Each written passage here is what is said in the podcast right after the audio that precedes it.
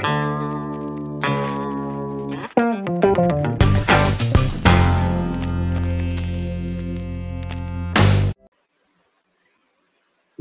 வணக்கம். Queer Chennai கிரானிக்கல்ஸோட queer இலக்கிய விழா இரண்டாயிரத்தி இருபது லைவோட ரெண்டாவது அமர்வுல தான் அமைப்பு இருக்கோம். இந்த செஷனோட பேரு the poetic of theatre storytelling இந்த செஷன்ல நம்மளோட பேசுறதுக்காக அரங்க கலைஞர் லிவிங் ஸ்மைல் வித்யா வந்திருக்காங்க. ஸோ லிவிங் ஸ்மைல் வித்யாவை பத்தி அறிமுகப்படுத்தணும்னா லிவிங் ஸ்மைல் வித்யாவுக்கு வந்து ஒரு கவிஞர் எழுத்தாளர் அப்புறம் பன்மை தியேட்டரோட நிறுவனர் இயக்குனர் இப்படின்ட்டு நிறைய முகங்கள் இருக்கு. அவங்களுடைய வாழ்க்கை வரலாறை வச்சு எடுக்கப்பட்ட கன்னட கன்னட திரைப்படம் நான் அவனல்ல அவளு படத்துக்கு தேசிய விருது கிடைச்சிருக்கு. அப்புறம் சிறந்த கதைக்கான கர்நா கர்நாடக மாநில அரசோட விருதையும் லிவிங் ஸ்மைல் விதியா வாங்கியிருக்காங்க. இது இவ்வளவு இருந்தாலும் அவங்க தன்னை வந்து எல்லா இடத்துலயுமே தொடர்ந்து என்ன ஒரு அரங்க கலைஞரா தான் காமிக்கிறதுல அவங்களுக்கு ரொம்ப பெருமை அப்படின்ட்டு சொல்லியிருக்காங்க நிறைய இடங்கள்ல. ஸோ நாம வந்து அரங்க கலைஞர் லிவிங் ஸ்மைல் வித்யாவை தான் இந்த செஷன்ல சந்திக்கிறோம். வணக்கம் வித்யா. ஹாய் கிரீஷ் ரொம்ப நன்றி. தேங்க்யூ தேங்க்யூ ஸ்மைலி ஸோ நம்ம வந்து உங்களோட நாடக கலை நீங்க நாடக கலைஞரா உங்களோட அனுபவங்களை பத்தி தான் இந்த ஷோல் நம்ம இந்த செஷன்ல நம்ம பேச போறோம். ஸோ முதல்ல உங்களுடைய நீங்க பதினஞ்சு வருஷமா இந்த நாடகத்துறையில இருக்கீங்க. ஸோ இந்த பதினஞ்சு வருஷமா இருக்கும்போது முதல்ல நீங்க என்ன நாடகம் நடிச்சீங்க? உங்களோட முதல் தியேட்டர் எக்ஸ்பீரியன்ஸ் பத்தி ஷேர் பண்றீங்களா? கண்டிப்பா. ஆ முத வந்து first I want to thank you guys I want to thank Chennai Chronicles ரொம்ப அழகா இது இந்த நிகழ்வு இந்த பண்டமிக்லயும் சுச்சுவேஷன்லயும் um, அது விடாம தொடர்ந்து பண்றீங்க குயர் இலக்கியன்றது அவ்வளவு முக்கியமானது. ஸோ அதை ஒரு அழகான நிகழ்ச்சியா தொடர்ந்து பண்ணிட்டு இருக்கீங்க. ஸோ கடைசியா ஒரு மூணாவது வருஷமாவது நான் வர்றதுக்கு வாய்ப்பு வந்தது. ஒரு விதத்துல ரொம்ப சந்தோஷமா இருக்கு. அண்ட் ஸோ அதுக்கு நன்றி. பின்னாடி நிறைய பேர் ஒர்க் பண்ணிட்டு இருக்காங்கல்ல. வேற வேற டெக்னிக்கல் அது இதுல இதுலன்னு அவங்க எல்லாருக்குமே ஆக்சுவலி என்னோட நன்றி என் வாழ்த்துக்கள். Um, மொதல் நாடகம் அப்படின்னாக்கா ஆக்சுவலி நான் வந்து எனக்கு என்ன வயசுன்னு தெரியல. அப்பனா எங்க ஊர்ல வந்து இந்த திரு சம்மர் ஹாலிடே சம்மர் முழு பரிச்சை முடிஞ்சோன்னா எங்களை ஊருக்கு அனுப்புவாங்க. ஒரு மாசம் அந்த ஒரு மாசம் தான் கொஞ்சம் நிம்மதியா இருக்கும். அப்படி போறப்ப இந்த ஊர்ல திருவிழாலாம் நடக்கும்ல அதுல வந்து அந்த ஹரிச்சந்திரன் ஆஹ் அந்த கதை ஓடிச்சேன் அப்ப லாஸ்ட் மினிட் நல்லா தூங்கிருந்த ஒரு நாலு மணி வரைக்கும் உட்காந்து பார்த்தேன் நாலு மணிக்கு லைட்டா தூக்கலைங்க அப்ப திடீர்னு கூப்பிட்டு அந்த அந்த அவரோட அந்த ஹரிச்சந்திரனோட இறந்து போன பையனோட கேரக்டர் பண்றதுக்கு ஒரு குட்டி ஆள் வேணும்னு சொல்லி சும்மா வந்து ரேண்டமா கேட்டாங்க. நான் அப்படியே அந்த அறத்துக்கத்துல நான் வரேன் கையை தூக்கி போனேன். ஒரு மொக்கையாவது ஃபேக்கா ஒரு சின்ன கிரீடம் அதெல்லாம் வச்சுட்டு ஒரு மாதிரி நடிக்க வச்சிருந்தாங்க. சும்மா நிக்கிறது அவ்வளவுதான். அதான் அது எனக்கு ரொம்ப பெருமையா ரொம்ப ஹாப்பியா இருந்துச்சு. எனக்கு எப்பவுமே நாடகம் அந்த இதை பாக்குறது மதுரை வீரன் நாடகம் அதெல்லாம் வந்து ரொம்ப பிடிக்கும். ஸோ அப்புறம் அதை தான் நான் என்னோட கணக்குல ஃபர்ஸ்ட்னு நான் சொல்லுவேன். அப்புறம் என்னோட டிரான்சிஷனுக்கு முன்னாடி பின்னாடினும் இருக்குல்ல டிரான்சிஷனுக்கு முன்னாடியும் வந்து நான் லிங்குஸ்டிக் படித்ததே எனக்கு வந்து பாண்டி தமிழ் தமிழ் யூனிவர்சிட்டி போனோம் ஏன்னா அதுதான் வந்து சென்னையில இருந்து திருச்சில இருந்து ஒரு ஒன் ஹவர் டிராவல்ல போயிட்டலாம் ஹாஸ்டல்ல தங்க வேண்டியது இருக்காது. ஆனா அங்க வந்து தேட்டர் டிபார்ட்மெண்ட் இருக்கு. ஆனா தேட்டர்ல வந்து எம்ஏ கிடையாது. ஸோ அதனாலதான் நம்ம எம்ஏ மொழியிலே படித்தேன் ஸோ அப்படிதான் வந்து நான் வந்து தேட்டருக்கு போகணும்னு சொல்லி அங்க ஆரம்பிச்சது. அப்புறம் நான் நிறைய மு ராமசாமி சாரு ஆலி வெங்கடேஷன் இவர் கார்த்தி அண்ணா. கார்த்தின்னா நம்ம அந்த ஐயோ சித்தி சீரியலா ஒரு சீரியல ஒருத்தர் சாமியாரா ஒருத்தர் ஞாபகம் இருக்கா? அந்த கார்த்தி. கோவணங்கட்டி கடாமுடியோட வருவாரு. அந்த அண்ணன் அவரை எனக்கு அப்பவே தெரியும். அப்புறம் அந்த மாதிரி நிறைய நாடகம்லாம் பண்ணிருக்கேன். பட் அதை வந்து பொதுவா என்னோட ப்ரொஃபைல்ல வந்து அதெல்லாம் நான் எழுத மாட்டேன். ஆஹ் அது இல்லாமன்னு பார்த்தாக்கா அந்த பதினஞ்சு வருஷத்துல நான் முத முத நாடகம்னாக்கா சென்னையில ஒரு பெண் அப்ப நான் பெண் தான் நான் பெண்ணை தான் வருவேன் அப்படின்னப்ப பழைய ஆட்கள் நம்ம முன்னாடி ஆட்களுக்குலாம் வந்து என்னை எப்படி தேட்டர்ல ஒரு நடிகை எப்படி அணுகுதுன்னு அவங்க ரொம்ப கன்ஃபியூஸா இருந்தாங்க. எனக்கும் அப்ப அவ்வளவு கிளாரிட்டி கிடையாது. அவங்க வந்து உனக்காக நம்ம கதையில வந்து ஒரு டிரான்ஜெண்டர் கேரக்டர் தனியா வைக்க முடியுமா? அப்படின்லாம் கேட்டவங்களும் இருக்காங்க. அப்படி இருக்கும்போது மங்கை தான் வந்து எனக்கு வந்து அந்த ஏன்னா அது வந்து ஒரு என் அன்சாம்பிள் அதுல வந்து ஆண் பெண்ன்றதுலாம் இல்லாம ஒரு ஆறு கதாபாத்திரம் நடக்கிறாங்க அப்படின்ற மாதிரி இவர் இன்குலாபோட ஸ்கிரிப்ட் அது. ஸ்கிரிப்டட் நாடகம் அது.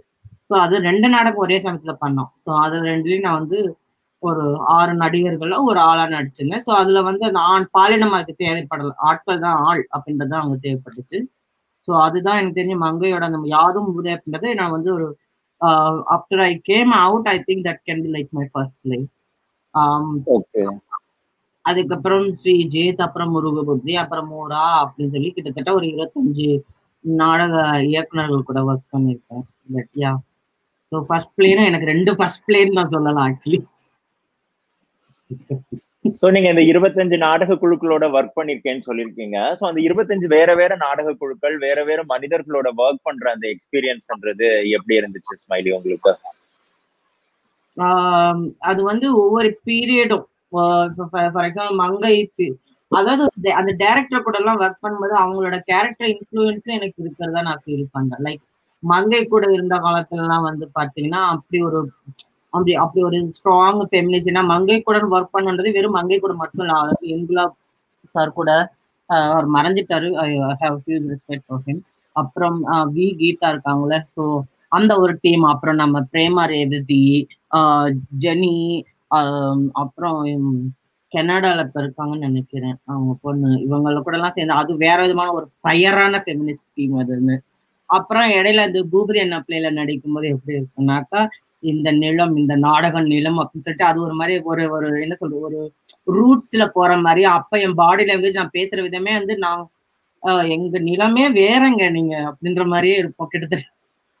அப்புறம் வந்து ஃபார் எக்ஸாம்பிள் ஒரு காலத்துல இப்ப யோசி அப்படி மாதிரி ஆட்கள் கூட இது பண்ணும்போது அவங்க ரொம்ப மாடர்னா திரும்பவே ஸ்டோரி டெல்லிங் ரொம்ப பிளாங்கா ரொம்ப சிம்பிளா ஒரு மாதிரி ஒரு இலைட்டுக்கும் சிம்பிளான ஆடியன்ஸ்க்கு நடுவில் ஒர்க் பண்ணிட்டு இருந்த டீம் ஸோ அங்க இருக்கும்போது அந்த ஒரு ஆட்டிடியூடு ஒவ்வொருத்தவங்க கூட ஒர்க் பண்ணும்போதும் அது எப்பவுமே ஒரு இன்ட்ரெஸ்டிங் தான் கடைசியா நான் தமிழ்நாட்டுல இந்தியால ஒர்க் பண்ணது வந்து சித்தார்த் சுந்தர்னு சொல்லி so in fact he's like my most favourite favourite director that I so far worked with. Uh, it was so amazing. It was like a relationship. We are like a husband and wife. We are like brother and sisters.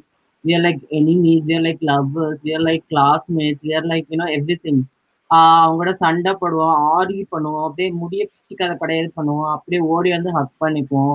அப்படியே வந்து அது வந்து ஒரு நம்ம human இதுக்குள்ள இல்லாத ஒரு நல்ல ஒரு வெரி ஸ்வீட் அவங்க கூட ஒர்க் பண்ணது. I miss him so much but அதுதான் அங்க வந்து ஒரு அர்பன் தியேட்டர் அர்பன் ஆர்டிஸ்ட் அப்படின்ற ஒரு அந்த ஒரு இதோட இருக்கும். ஸோ அதுவும் எனக்கு எப்பயுமே அது ரொம்ப பிடிக்கும். எப்பயுமே ஒரு சீசன்ல வந்து ஒரு காலத்துல வந்து பாத்தீங்கன்னா ஒரே ஒரு இயர்லயே அதாவது ஒரே சைமல் டென்ஸ்ல இங்க ஒரு நாலு நாள் ரிஹர்சல் அங்க ஒரு ரெண்டு நாள் ரிஹர்சல் அப்படி மாறி மாறி ரெண்டு மூணு பேர் கூட ஒர்க் பண்ணேன். அப்புறம் ஒரு கட்டத்து மேல அது அப்படியே மா நின்றுச்சு லைக் ஒரு டைம் ஒரு பிளே ஒருத்தவங்க கூட மட்டும்தான் ஒர்க் பண்ற மாதிரி அந்த டிராவல் மட்டும்தான் இருக்குன்ற மாதிரி இருக்கும்.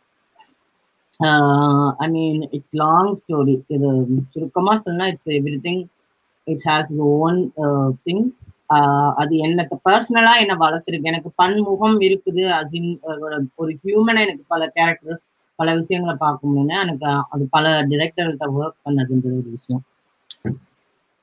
ஓகே இப்ப நீங்க வந்து சொன்னீங்க நீங்க வந்து குழந்தை நட்சத்திரமா ஹரிச்சந்திரன் நாடகத்துல நடிச்சிருந்தீங்க அப்படின்ட்டு சொல்லியிருந்தீங்க. சோ அது காரணமாவா? இல்ல வேற என்ன காரணத்துக்காக வந்து நிறைய ஆர்ட் ஃபார்ம்ஸ் இருக்கும்போது இந்த நாடகம் வந்து எனக்கான ஒரு துறை அப்படின்றத வந்து எந்த இடத்துல நீங்க தேர்வு செஞ்சீங்க? See first it's not like that எனக்கான ஒரு ஆர்ட் ஃபார்மை நான் சூஸ் பண்ணணும்னு நான் சூஸ் பண்ணல. நம்ம சின்ன வயசுலேருந்து நம்ம தலைமுறைக்குள்ள ஒரு முதல் தலைமுறை படிக்கிற காலேஜ் போகிற ஸ்கூல் போற பிள்ளைங்க முதல் திறமை படிக்கிற வரோம்ல எங்க ஜென்ரேஷன் இருக்குல்ல நம்ம ஜென்ரேஷன் இருக்குல்ல அதுல வந்து நமக்கு வந்து லைஃப்ல பெரிய பெரிய அச்சீவ்மெண்ட்ஸ் இருக்கும். ஒரு காலத்துல வந்து நான் டீச்சர் ஆகணும் அப்புறம் வந்து டாக்டர் ஆகணும் அப்புறம் பர்டிகுலரா கண்டாக்டர் தான் ஆகணும் அப்புறம் ப்ரொஃபஸர் ஆகணும் இப்படி வேற வேற இதெல்லாம் இருக்கும். பட் இதெல்லாம் தெரியாமலே எனக்குள்ள எப்பவுமே நடி நான் என்னோட என்னோட ஜெண்டர் எக்ஸ் நான் எக்ஸ்பீரியன்ஸ் என்னோட ஜெண்டர் நான் எக்ஸ்ப்ளோர் பண்ணதே ஐ திங்க் uh, எனக்குள்ள அந்த ரோல் பிளேயிங் தான். In fact somehow everything it's like that எனக்கு இருக்க ஒரே என்டர்டைமே எங்க வீட்டுக்குள்ள நான் எனக்கு நானே வந்து வீட்டுல யாரெல்லாம் கதை மட்டும் என்னோட பெண்மை எக்ஸ்ப்ளோர் பண்றது புடவை கட்டுறது அக்காவோட மிடி ட்ரெஸ் கட்டுறதுன்னு. பட் அது சும்மா கட்டிட்டு ஆட மாட்டேன். அது வந்து ஒரு ஹீரோயின் வந்து டிவி இன்ட்ரி தீபாவளி சிறப்பு ரக்மா ரொம்ப என்ட்ரி கொடுப்பாங்களா அந்த மாதிரி எனக்கு உணர்ந்து நான் பேசுறது. அல்லது வந்து ஒரு மாமியார் மருமகளை கொள்றது திட்டுறது. அப்புறம் அந்த மாமியார் மருமக வந்து புரட்சியா ஒரு வெட்டி ஹேய் நான் யார் தெரியுமா? பாரதியார் கண்ட புதுமை பெண் அப்படின்னு உணர்றது. இன்னும் லைக் அப்படித்தான் நம்ம என்னை எக்ஸ்ப்ளோர் பண்ணேன் எனக்கு அதுதான் அந்த டிராமா அந்த ரோல் பிளேன்றது எனக்கு எப்பவுமே ரொம்ப பிடிச்சிட்டு இருந்தது. பட் வளர வளர வந்து நம்மளோட எய்ம்லாம் மாறும்போது எனக்குள்ள எப்படி நான் வந்து நான் ஒரு பெண் தான் எனக்கு எப்படி உணர்ந்தனோ அப்படிதான் ஒரு நடிகையை தான் நான் உணர்ந்து இருந்து இருந்திருக்கேன். பட் அப்போ கூட நான் சினிமா தான் ஃபர்ஸ்ட் நடிகை நான் நினைச்சப்ப எனக்கு வந்து யூஜி படிச்சுட்டு இருக்கும்போது எனக்கு முத முத குணசேகரன் ஐயாவோட நாடகம் பார்த்தேன். ஸோ அப்போதான் எனக்கு வந்து பாடத்துறைன்னு ஒன்று பாண்டிச்சேரியில் இருக்குன்னு தெரியும். பட் ஆனால் பாண்டிச்சேரினா அது பாய்ஸ் ஹாஸ்டல் தான் இருக்கு. அங்கே போய் தங்கிலாம் படிக்க முடியாது அப்படின்ற பட்சத்தில் நான் சொன்ன மாதிரி வேற நாடகத்துல எங்க இருக்குன்னு தேடினேன். இத்தனைக்கு நான் பிஎஸ்சி கம்ப்யூட்டர் சயின்ஸ் தான் படித்தேன் நான் பயங்கர ஃப்ராட் பண்ணியிருக்கேன். பிளஸ் டூ முடிச்சப்பே எனக்கு வந்து டென்டல் சீட்டு கிடைச்சி மெடிக்கல் சீட்டு அது எங்கள் வீட்டில் நான் யாருக்குமே சொல்ல எனக்கு வந்து அப்போ இங்கிலீஷ் மீடியம் அல்லது லைக் பல் டாக்டரா உதா இங்கே ஆக்சுவலி இங்கே பல் டாக்டருக்கு தாங்க இங்கே வே வேல்யூ அவ்வளோ ஜாஸ்தி இந்த ஊரில். இங்கே வந்ததுக்கு தெரிஞ்சுதான் அவ்வளோ அப்போ பல் டாக்டரே படிச்சிருப்பேன். அதுல வேற வேற காணும். அப்போ இந்த ரேகிங் அது இது அப்போ நம்ம பாலின அடையாளம் இதெல்லாம் இருக்குல்ல அதெல்லாம் பிரச்சனை ஆகும்னு சொல்லி கொஞ்சம் சேஃபாக அதே அப்பாவும் கன்வின்ஸ் பண்ணி தான் பிஎஸ்சி கம்ப்யூட்டர் சயின்ஸ் படித்தேன். பட் மாஸ்டர்ஸ் வந்து நான் கண்டிப்பாக தேட்டரை பண்ண தான் விரும்பினேன். பட் அதுக்கு அட்லீஸ்ட் தேட்டரோட கனெக்டடா இருப்போம் தான் நான் வந்து தமிழ் யூனிவர்சிட்டியில மொழிகள் பண்ணேன். ஸோ இட் அங்கிருந்து தான் இதெல்லாம் இட் ஆல் ஸ்டார்டட் கூட எனக்கு ஃபியூச்சரா வந்து நான் பிஹெச்டி பண்ணுவோம் நம்ம வந்து ப்ரொஃபஸராகவும் நாடகம் அது ஒரு கெரியரா பெருசா யோசிக்கல. பட் அதுக்கப்புறம் நான் வந்து இல்ல நான் வந்து ஒரு திருநங்கைகள்னாலாக்க என்ஜிஓவோ பாலியல் தொழிலோ இருக்கக்கூடாது. நான் ஒர்க்குன்னு ஒண்ணு பண்ணணும் அப்படின்னு சொல்லி சில பல கம்பெனிகள ஒர்க்கும் பண்ணிருக்கேன் அப்புறம் சினிமாலையும் அசிஸ்டண்டாக ஒர்க் பண்ணிருக்கேன். சில என்ஜிஓக்களில் அசின் குழந்தைகளுக்கான என்ஜிஓக்கள் ஹெச்ஐவி ப்ராஜெக்ட்லாம் கிடையாது. ஸோ அந்த மாதிரி ஒர்க் பண்ணிருக்கேன். But then it never felt right you know like ஒரு கட்டத்துல இருந்து முழுக்க முழுக்க நான் நாடகம் தான் பண்ணேன்னும் போது I find it like this is like இதுதான் எனக்கு ப்ரொஃபஷன் இதுதான் எனக்கு இதா இருக்கு அப்படின்னு தோணுச்சு. ஸோ தட்ஸ் ஹவ் ஓகே இப்ப நீங்க வந்து நாடகத்தை உங்களுக்கான ஒரு ப்ரொஃபஷன் அப்படின்னு சொல்லி நீங்க தேர்ந்தெடுத்து போனீங்க. எனக்கு வந்து ரொம்ப நாளா ஒரு சந்தேகம் என்னன்னா இப்போ ஒரு ஆபீஸ்ல நம்ம வேலை பாக்குறோம்னா காலையில ஒரு டென் ஓ கிளாக் ஆபீஸ் போறோம். நைட் சாயந்தரம் ஒரு ஆறு மணிக்கு திருப்பி வரும் இல்ல கொஞ்ச நேரம் அன்னைக்கு வேலைகள் நிறைய இருக்கிற பட்சத்துல நம்ம கொஞ்ச நேரம் எக்ஸ்ட்ராவா இருந்து வேலை செய்வோம் அப்படின்ற மாதிரி ஒரு அதுக்கான ஒரு ஒர்க்கிங் செட்டப் அப்படின்றது மாதிரியானது வந்து ஒண்ணு இருக்கும். பட் இந்த நாடகங்களை பொறுத்த வரைக்கும் நம்ம ஒரு பார்வையாளரா நம்ம என்ன பார்ப்போம்னா கடைசியில அவங்க என்ன ஸ்கிரீன் பண்றாங்களோ அதை மட்டும் தான் பார்க்க முடியும். அதுக்கு பின்னாடி இருக்கிற அந்த உழைப்பும் அந்த ப்ராசஸ் எப்படி நடக்குது அப்படின்றது வந்து சரியா தே சரியா இல்ல சுத்தமா நிறைய பேருக்கு தெரியாத ஒரு இடத்துல தான் இருக்கும். ஸோ அந்த ஒரு நாடகம் உருவாகி வர்ற வரைக்கும் ஆனா அதுக்கு பின்னாடி இருக்கிற அந்த உழைப்பு அது விஷயத்த பத்தி கொஞ்சம் சொல்ல முடியுங்களா? Oh, கண்டிப்பா. ஃபர்ஸ்ட் என்னன்னாக்க இப்போ முக்காவாசி நான் ஒர்க் பண்ணவங்க அப்படின்னா ஒரு ஸ்கிரிப்ட் அவங்க டைரக்டரோ அல்லது அவங்க தனியா ஒரு ரைட்டரோ எழுதி வச்சுப்பாங்க ஒரு ஐடியா வச்சுக்கோ ஒரு ஸ்கிரிப்ட் பேசிக்கா இருக்கும். அப்போ நான் இது வரைக்கும் பண்ண குரூப் எப்படி இருக்குனாக்கா லைக் ஃபர்ஸ்ட் ஒரு ரெண்டு மூணு நாள் அவங்க கேட்பாங்க யார் யாரெல்லாம் வரீங்க? எப்படி இன்ட்ரெஸ்டானு பார்ப்போம். அப்புறம் நாங்கள் போவோம். ஃபர்ஸ்ட் ரீடிங் தான் பண்ணுவோம். ஒரு ரெண்டு மூணு நாள் வந்து சும்மா ரீடிங் தான் பண்ணுவோம். எல்லாரும் ரேண்டமா ஆளுக்கு ஒரு லைன் ஒரு வரிசையா ஒவ்வொரு டைலாக் அல்லது ஒரு பேரர் மாதிரி வாசிச்சுட்டு அப்புறம் கொஞ்சம் கொஞ்சம் அதுல டெவலப் பண்ண பார்ப்போம். அப்புறம் அதுக்கப்புறம் சில டேரக்டருக்கு ஒரு விஷன் இருக்கும். இப்ப மங்கைய மாதிரி ஆட்கள் வந்து பாத்தீங்கன்னா அவங்க எப்பவுமே வந்து ஒவ்வொரு பிளேலயும் வந்து புதுசா ஒரு ஏதாவது ஒரு ஃபார்மர் இன்ட்ரடியூஸ் பண்ணணும்னு நினைப்பாங்க. லைக் ஒரு மியூசிக் இன்ஸ்ட்ருமெண்ட்டை வச்சு பண்றதாகட்டும் அல்லது தேவராட்டம் அது மாதிரி ஏதாவது ஒரு எலமெண்ட் பேசிக்கா ஒவ்வொரு பிளேலையும் இருக்கும்னு அவங்க நினைப்பாங்க. ஸோ அதுக்கான ஒர்க் ஷாப்பும் பொதுவா போகும். இந்த தேட்டர்ல ஒரு நல்ல விஷயம் என்னன்னா நான் இது வரைக்கும் ஒர்க் பண்ண எல்லா குரூப்புமே எப்பயுமே நாங்க ஒர்க் பண்ணா ஃபர்ஸ்ட் ஒரு ஒர்க் ஷாப்னு ஏதோ ஒன்று இருக்கும் இன் ஜென்ரல் முக்காவாசி இதுல. லைக் ஏதாவது இந்த மாதிரி ஒரு ஃபார்ம் குட்டியா கத்துக்கிற மாதிரி அல்லது கொஞ்சம் ஆக்டிங்கான ஒர்க் ஷாப் மாதிரி அல்லது ஏதாவது ஒரு ஆக்ட்ரஸ் ஏதாவது இந்த வாய்ஸ் ட்ரைனிங் அந்த மாதிரிலாம் வந்து ரெகுலரா பண்ணுவாங்க. அப்புறம் வார்ம் அப் பண்ணுவோம். One hour warm I never a pick பண்ண warm up you can see why அதெல்லாம் பண்ணுவோம். அப்புறம் வேற வேற ட்ரைனிங்லாம் பண்ணுவாங்க. அப்புறம் கொஞ்சம் கொஞ்சமா அந்த ஒர்க் சீரியஸா அப்படியே மூவ் ஆகும். அப்புறம் சில பேர் வந்து இந்த லைன் இவங்க இப்போ சில பிளே வந்து எப்படின்னாக்கா ஸ்கிரிப்ட்னா கேரக்டர் பேஸா இருக்கும். ஒரு ராஜா ராணி மந்திரின்னு இருக்கும் சிலது வந்து ஒரு அன்சாம்பிள் மாதிரி தான். ஒரு அஞ்சு பேர் சேர்ந்து ஒரு இதுவா ஒரு கதை சொல்ற மாதிரின்ற மாதிரி இருக்கும். ஒரு விஷயத்த பத்தி டிஸ்கஸ் பண்ற மாதிரி. ஸோ அந்த மாதிரி இருக்கும்போது யார் எது நல்லா பேசுறாங்க அந்த மாதிரி ஏதோ ஒரு ஜட்மெண்ட்ல அவங்க வாசிக்க இருப்பாங்க இல்ல இதுனா கூட கிட்டத்தட்ட ஆடிஷன் பெருசா சொல்ல மாட்டாங்க. பட் அவங்களே சூஸ் பண்ணாங்க நம்ம ரீடிங்ல எப்படி யார் என்ன இது பண்றது ஏதோ ஒரு ஐடியா வச்சு பண்ணுவாங்க. And then will start rehearse அப்புறம் லைன் சில சமயம் அப்படியே ஸ்கிரிப்ட்ல இருக்கிறது அப்படியே வராது. சில பல காரணங்களுக்காக அதுல கொஞ்சம் மாற்றங்கள் இருக்கும். கொஞ்சம் கூட இருக்கும். இல்ல சில கட் பண்ணுவோம். அப்படிலாம் பிளான் பண்ணி அது ஒரு ஃபார்முக்கு வந்ததுக்கு அப்புறம் அதுக்கப்புறம் கண்டினியூஸாக பண்ணதை திரும்ப திரும்ப ரிஹர்ஸ் பண்ணணும் லைனை மனப்பாடம் பண்ணணும் நல்லா. அதுல எப்பவுமே யாராவது ஒருத்தவங்க லைனை மறந்துட்டு இருப்பாங்க. அது like you know it's all like beautiful process ரிஹர்சல்ன்றது it's very very beautiful process and very it's luxurious process எனக்கு தெரிஞ்சு. ஆனா எங்களுக்கு எப்படின்னாக்கா ஹவு ஐ சீஸ் லைக் எங்களோட ஒவ்வொரு ரிஹர்சலும் பர்ஃபார்மன்ஸ் மாதிரி ஒவ்வொரு பர்ஃபார்மன்ஸும் ரிஹர்சல் மாதிரி அப்படின்னு சொல்லுவாங்க சில பேர். ஏன்னா ரிஹர்சல் பண்ணணும் இது ரிஹர்சல் தானேலாம் இல்லாம அது வந்து பர்ஃபார்மன்ஸ் மாதிரி அவ்வளோ சின்சியராக ஹண்ட்ரட் பர்சன்ட் இருக்கணும். Uh, பர்ஃபார்மன்ஸ் பண்ணும்போது பர் பர்ஃபார்மன்ஸ்னு சொல்லி ஒரு அப்படியே எனர்ஜி ஒரு எப்படி சொல்ல ஒரே ஹெவியாக இல்லாம like you put yourself light and then like ஒரு ரிஹர்சல் பண்ற மாதிரி ஃபன்னா லைக் என்ஜாய் பண்ணி யூ பிளே வித் இட் அப்படின்ற மாதிரி. ஸோ ஓகே ஸ்மைல் இப்போ எந்த ஒரு நான் வந்து இந்த ஒரு ஒர்க் ஸ்பேஸ் அப்படின்ற பெர்ஸ்பெக்டிவ்ல இந்த கொஸ்டினை நான் கேட்குறேன் இப்போ எந்த ஒரு ஒர்க் ஸ்பேஸா இருந்தாலுமே அங்க வந்துட்டு நிறைய பிரச்சனைகள் இருக்கும். அப்புறம் ஒரு ஒருத்தருக்குமான ப்ரிவிலேஜஸ் அப்படின்றது இருக்கும். லைக் வேற வேற ஒர்க் ஸ்பேஸ்ல அவங்களோட ஜாதி சார்ந்தோ மதம் சார்ந்தோ ஆனால் நிறைய ப்ரிவிலேஜஸ் எல்லாம் இருக்கும். இந்த நாடகத்துறையிலையும் அந்த மாதிரியான பிரச்சனைகள் ஆர் ப்ரிவிலேஜஸ் எல்லாமே இருந்து இருக்குங்களா? நீங்க அந்த மாதிரி எதையாவது ஃபேஸ் பண்ணிருக்கீங்களா definitely ப்ரிவிலேஜ்னா what you mean by like caste and creed அப்படின்னாக்கா கண்டிப்பா. ஏன்னா இந்தியால வந்து இஃப் யூஆர் இந்தியன் நீங்க எடுத்துட்டீங்கன்னா நீங்க வந்து சாதி மதம் அப்படின்ற அந்த உணர்வு இல்லாம நீங்க வந்து தப்பி அதுல இருந்து நீங்க தப்பிக்க முடியாது. யூ திங்க் தட் நான் அப்படி கிடையாதுன்னு நம்ம சொல்லிக்கலாம். பட் தென் நம்மள அறியாம இப்ப குயர் கம்யூனிட்டில நீங்க பாத்தீங்கன்னா இப்பதான் வந்து குயர் கம்யூனிட்டிக்குள்ள இந்த சாதி இதெல்லாம் இருக்குன்னு பேச வந்திருக்கோம் கொஞ்சம். முன்னெல்லாம் எப்படின்னாக்கா இப்ப எப்ப பார்த்தாலும் ஆஹ் எங்களுக்குள்ள என்ன சாதி எங்களுக்குள்ள என்ன மதம் நாங்க எல்லாருமே ஒண்ணு அப்படின்ற மாதிரி இருப்போம் இல்லையா? ஆனா பட் நமக்குள்ள ஒரு டினையல் இருக்கும். ஆனா ஆக்சுவலி அப்படி இருக்குது. அதை ஏத்துக்காம ஒரு டினையல் ப்ராசஸ்லேயே தான் எல்லாரும் இருப்போம். ஸோ தேட்டர்லயும் நான் அப்படிதான் பாக்குறேன். நாட் வெரி மச் அசின் நான் ஒர்க் பண்ணதெல்லாம் ஒரு ப்ரிவிலேஜான group as in privilege as in இந்த மாதிரி ஒரு ஃபெமினிஸ்ட் அல்லது ஒரு பொலிட்டிக்கலான டைரக்டர் கூட தான் நான் முக்காவாசி ஒர்க் பண்ணியிருக்கேன் அதனால அங்க கிடையாதுன்னு சொல்லுவேன். ஆனா நீங்க ஒட்டுமொத்தமா ஒரு தியேட்டர் அப்படின்ற அந்த ஒரு இதுக்குள்ள ஒரு ஒரு ப்ரொஃபஷனலுக்குள்ள இருக்கா அப்படின்னாக்கா கண்டிப்பா இருக்கு. சில குரூப்ஸ் எல்லாம் சில தியேட்டர் குரூப் சென்னையில எல்லாம் இருக்குது ரொம்ப கான்சியஸாவோ அல்லது ரொம்ப ரொம்ப அன்கான்சியஸாவே வந்து அவங்க வந்து ஒரு பர்டிகுலர் அப்பர் காஸ்ட் பிராமின்ஸ் மட்டுமே இருக்கக்கூடிய தேர்தல் குரூப்பும் இருக்குது.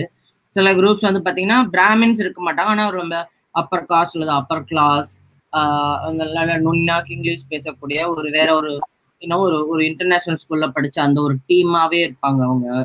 யூனோ லைக் அமெரி இன்ஃபேக்ட் நான்லாம் பிரிட்டிஷ் கவுன்சிலுக்கு நான் அப்ளை பண்ணும்போது எனக்கு ஒரு விஷயம் தெரிஞ்சது. இந்த மாதிரி நிறைய ஸ்காலர்ஷிப்லாம் இருக்குது தியேட்டர் சம்மந்தமாக அல்லது ஆர்ட் சம்மந்தமாக நிறைய பண்றது இருக்கு. ஆனா அது அதெல்லாம் அப்படி ஒரு இருக்கின்ற இன்ஃபர்மேஷன்ல இருந்து அதுக்கான எக்ஸ்போஸ்ல இருந்து அதை அப்ளை பண்றது யாரா யாருக்கு கிடைக்குதுன்னு பார்த்தாலே நீங்க ரியலி பாத்தீங்கன்னா உங்களுக்கு வந்து நைன்டி பர்சன்ட் மேல பிராமின்ஸ் அல்லது அப்பர் காஸ்ட் தான் அந்த அந்த இடத்தையே அவங்க ரீச் பண்ண முடியுது.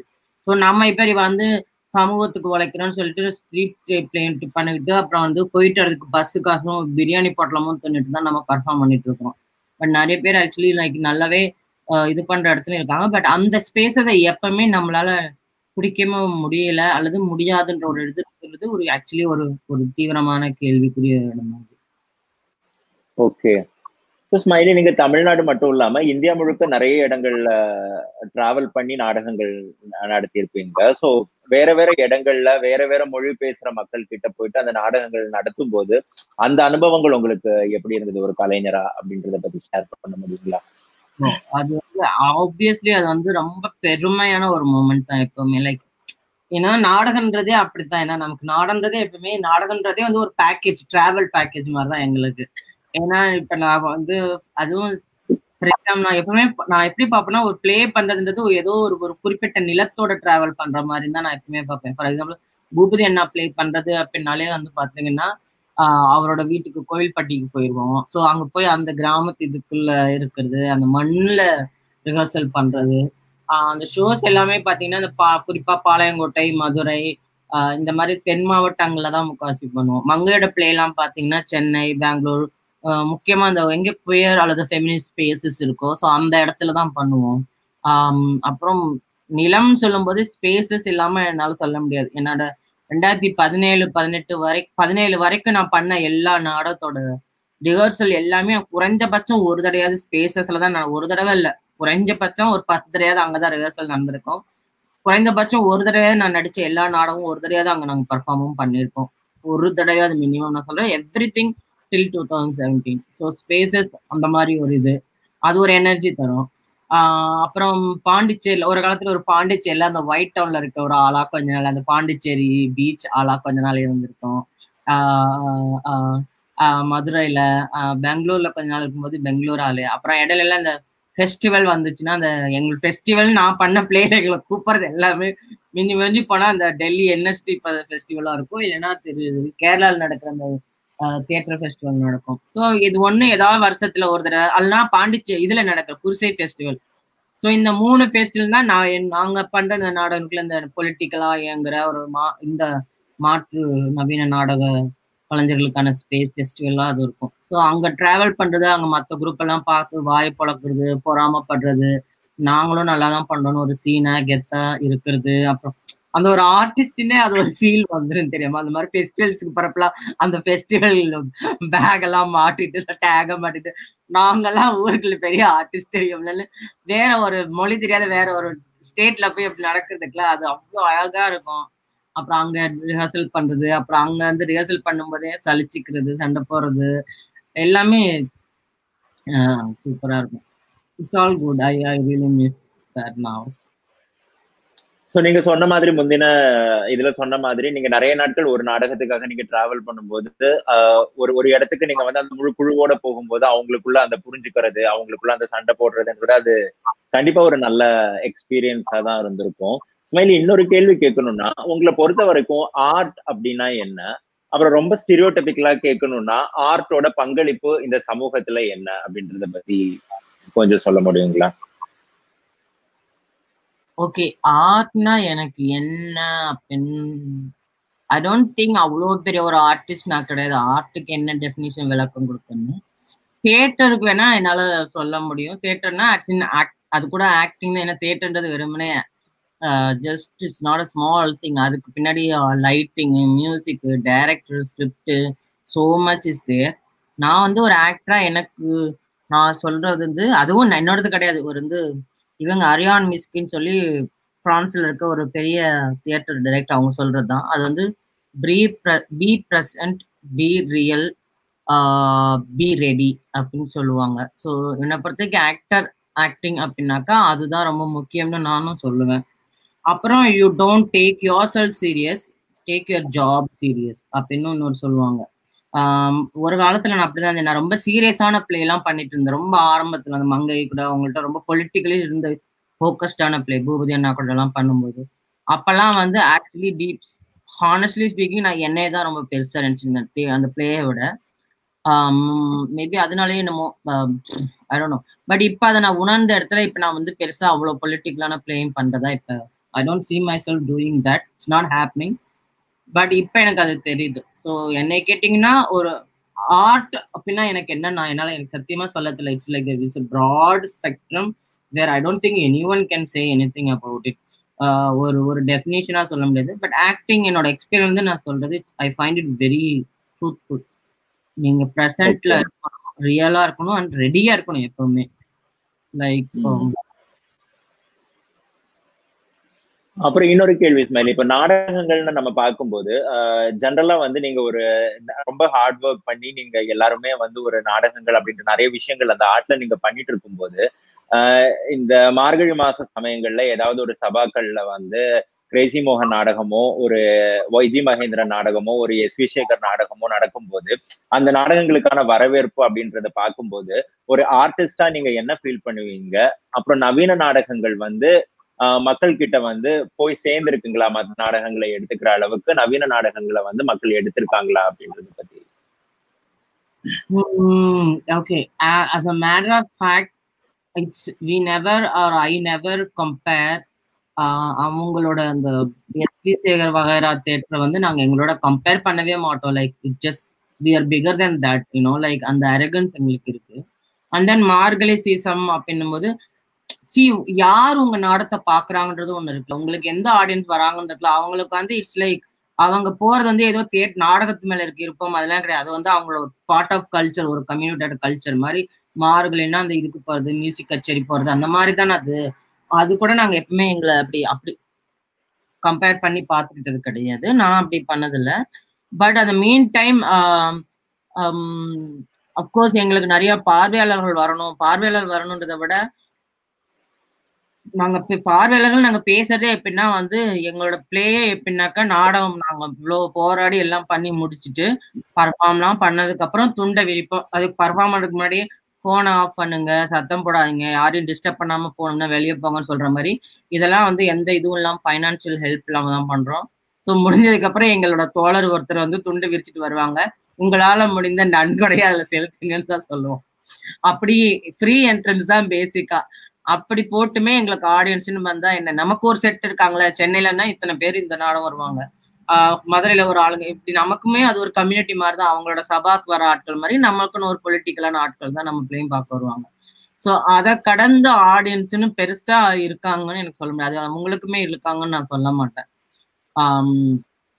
யா ஃபர்ஸ்ட் ஆஃப் ஆல் நம்ம டிக்கெட் ஷோ போட்டால் தானே நம்ம அதை ஆடியன்ஸ்னே பேசுது. இது வந்து வெறும் பார்வையாளர்கள் அசின் லைக் ஒரு ஒரு சப்போர்ட்டர்ஸ் அவ்வளோதான் so I don't think I can even go there to answer இன்னொன்று என்ன கேட்டீங்க?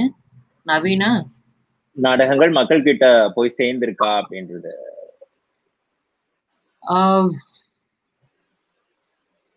ஆக்சுவலி எனக்கு தெரியல. ஏன்னா என்னை கேட் என்னை இப்போ கூட நான் வந்து யார்கிட்ட வந்து நம்ம தமிழ்நாட்கள்கிட்ட வந்து நான் நாடகம் பண்றேன். நீங்க என்ன பண்றீங்கன்னா நான் நாடகம் நடிகை அப்படின்னாக்கா எந்த சீரியல்ல வர்றீங்கன்னு தான் கேட்பாங்க. சீரியல்ல இருக்கீங்க உங்களை பார்த்த மாதிரி இல்லையே அப்படின்னு சொல்லுவாங்க. இல்லைங்க சீரியல் இல்ல. மேடை நாடகம்ன்றது வேற அப்படின்னு சொல்லணும்.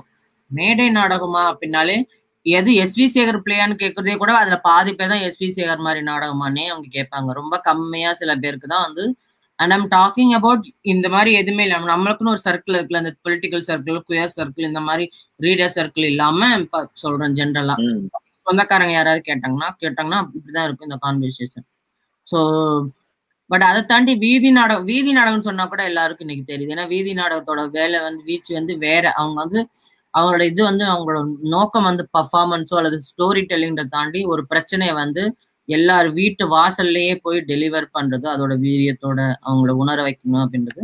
அது குறிப்பா வீதி நாடகம்னாலே அது முழுக்க முழுக்க அது கம்யூனிஸ்ட் சித்தாந்தத்தோட ஒரு பகுதி. அவங்களோட ஒரு part of the cultural political இது ஒரு வடிவம் அது. அதுக்கு ஆக்சுவலி அவங்க தான் நன்றி சொல்லணும். நான் வீதி நாடகங்கள் பண்ணியிருக்கேன் இல்லைன்னு இல்லை. பட் நான் பண்ண ஒரு ரெண்டு மூணு வீதி நாடகங்கள் பண்ணதை வச்சுட்டுலாம் நான் வந்து I don't think I can say that I am that அதுல அதுக்கான எல்லா கிரெடிட்டையும் என்னால் அதில் எடுக்க முடியாது. பட் வீதி நாடகங்களை நான் சொல்லுவேன் துணி தைரியமா சொல்லுவேன். அது ஓரளவுக்கு மக்களுக்கு எல்லாருக்கும் ரீச் ஆயிருக்கு அப்படின்னு. ஏன்னா அவங்களோட நோக்கமும் வந்து இது கிடையாது. அது ஒரு தொழிலா பார்க்கல. அது வந்து ஒரு போராட்டத்தோட வடிவமா ஒரு மக்களை ரீச் பண்ணுறதுக்கான பொலிட்டிக்கல் ரீச்சுக்கானது தான். அதை தாண்டி நவீன நாடகம்னு சொல்றது வந்து அந்த அளவுக்கு ரீச் ஆகல. And as a matter of fact I don't think it will ever reach ever again ஏன்னா அது வந்து it's not like I don't believe like it's not my job to like politicize people are correct people are அவங்களுக்கு வந்து ஒரு இதை கொடுக்கறது என்னோட வேலையே இல்லைன்னு நான் நினைக்கிறேன். முன்னாடி நினைச்சிருக்கேன் பட் இப்போ I'm like really tired of it but ஆனா நம்ம மக்களுக்குமே அந்த சென்சிபிலிட்டியும் கொஞ்சம் வேணும் தேட்டரை பத்தி. ஏன்னா நிறைய ஆட்கள் இப்ப தேட்டர்ல இருக்க ஆட்கள் எல்லாமே பாதி பேர் இப்ப சினிமால இருக்காங்க. முக்கால் பேர் வந்துட்டாங்க. வினோதினி இப்ப நிறைய படம் நடிக்க ஆரம்பிச்சிட்டா. ஆஹ் அப்புறம் இன்னும் நிறைய ஆளுமே உங்களுக்கு தெரியும். பாலா சிங் சார் தெரியும் பசுபதி அண்ணா தெரியும். ஈவன் கருணா பிரசாத் இப்ப ஜிப்சில நடிச்சிருக்காரு. மூராமிசாம் சாரு நிறைய பேர் இப்ப நாடகம் நாடகமும் பண்ணிட்டு சினிமாவும் பண்ணிட்டு இருக்கவங்க இருக்காங்க. ஸோ அவங்களால இப்ப மக்களுக்கு ஓரளவுக்கு ஓ இப்ப கூட நாடகம் இல்லைன்னா ஏன் இது ஒரு இப்ப புதுசா இப்ப எப்படி ஆச்சு தெரியுமா? இந்த எஸ்பி சேவை நாடகம் இல்ல வீதி நாடகம் தாண்டி ஆஹ் இதை தாண்டி நாடகம் ஓ அந்த கூத்துப்பற்றையா அப்படின்னு கேட்பாங்க. லைக் கூத்துப்பற்றையில இருந்து ஒரு சீசன்ல நிறைய ஆக்டர்ஸ் வந்ததுக்கு அப்புறம் நவீன நாடகம்னா கூத்துப்பற்றை மட்டும்தான் அப்படின்ற மாதிரி அவங்க கூத்துப்பற்றைன்றதே ஒரு நாடக வடிவன்ற மாதிரி ஆயிட்டாங்க. ஸோ அந்த மாதிரி சில பேர் இருக்கவங்க இருக்காங்க. பட் ஐ திங்க் இட்ஸ் அது காலத்தின் தேவை பொறுத்து அமையும் நினைக்கிறேன்.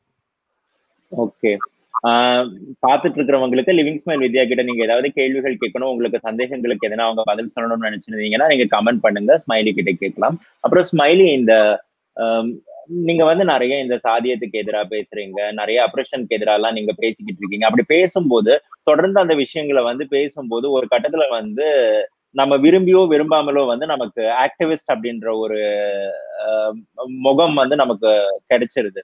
ஸோ அதோட அடுத்த கட்டமா என்ன பண்ணுவாங்கன்னா நாங்க வந்து இந்த விழிப்புணர்வு ஏற்படுத்துறோம். இல்ல நாங்க இந்த விஷயங்கள் பத்தி நாங்க பேச போறோம். அதுக்கு நீங்க வந்து கான்ட்ரிபியூட் பண்ணினா பெட்டரா இருக்கும் அப்படின்றதுக்கு சொல்லி ஒரு என்ன சொல்றது ஏதாவது ஒரு நிகழ்வுக்கோ ஏதாவது ஒரு தியேட்டருக்கோ வந்துட்டு இந்த இலவசமா கூப்பிட்டு நீங்க ஏதாவது பண்ண முடியுமா? அதுக்கான எந்த ஒரு செலவுக்கான பணமோ எதுவுமோ கொடுக்காம அது கேட்கிற மாதிரியான சூழ்நிலைகள்லாம் நிறைய வரும். ஸோ அந்த தியேட்டரை வந்து முழு நேர வேலையா எடுத்துட்டு இருக்கிற நீங்க அந்த மாதிரியான சுச்சுவேஷனை எப்படி டீல் பண்றீங்க ஸ்மைலி?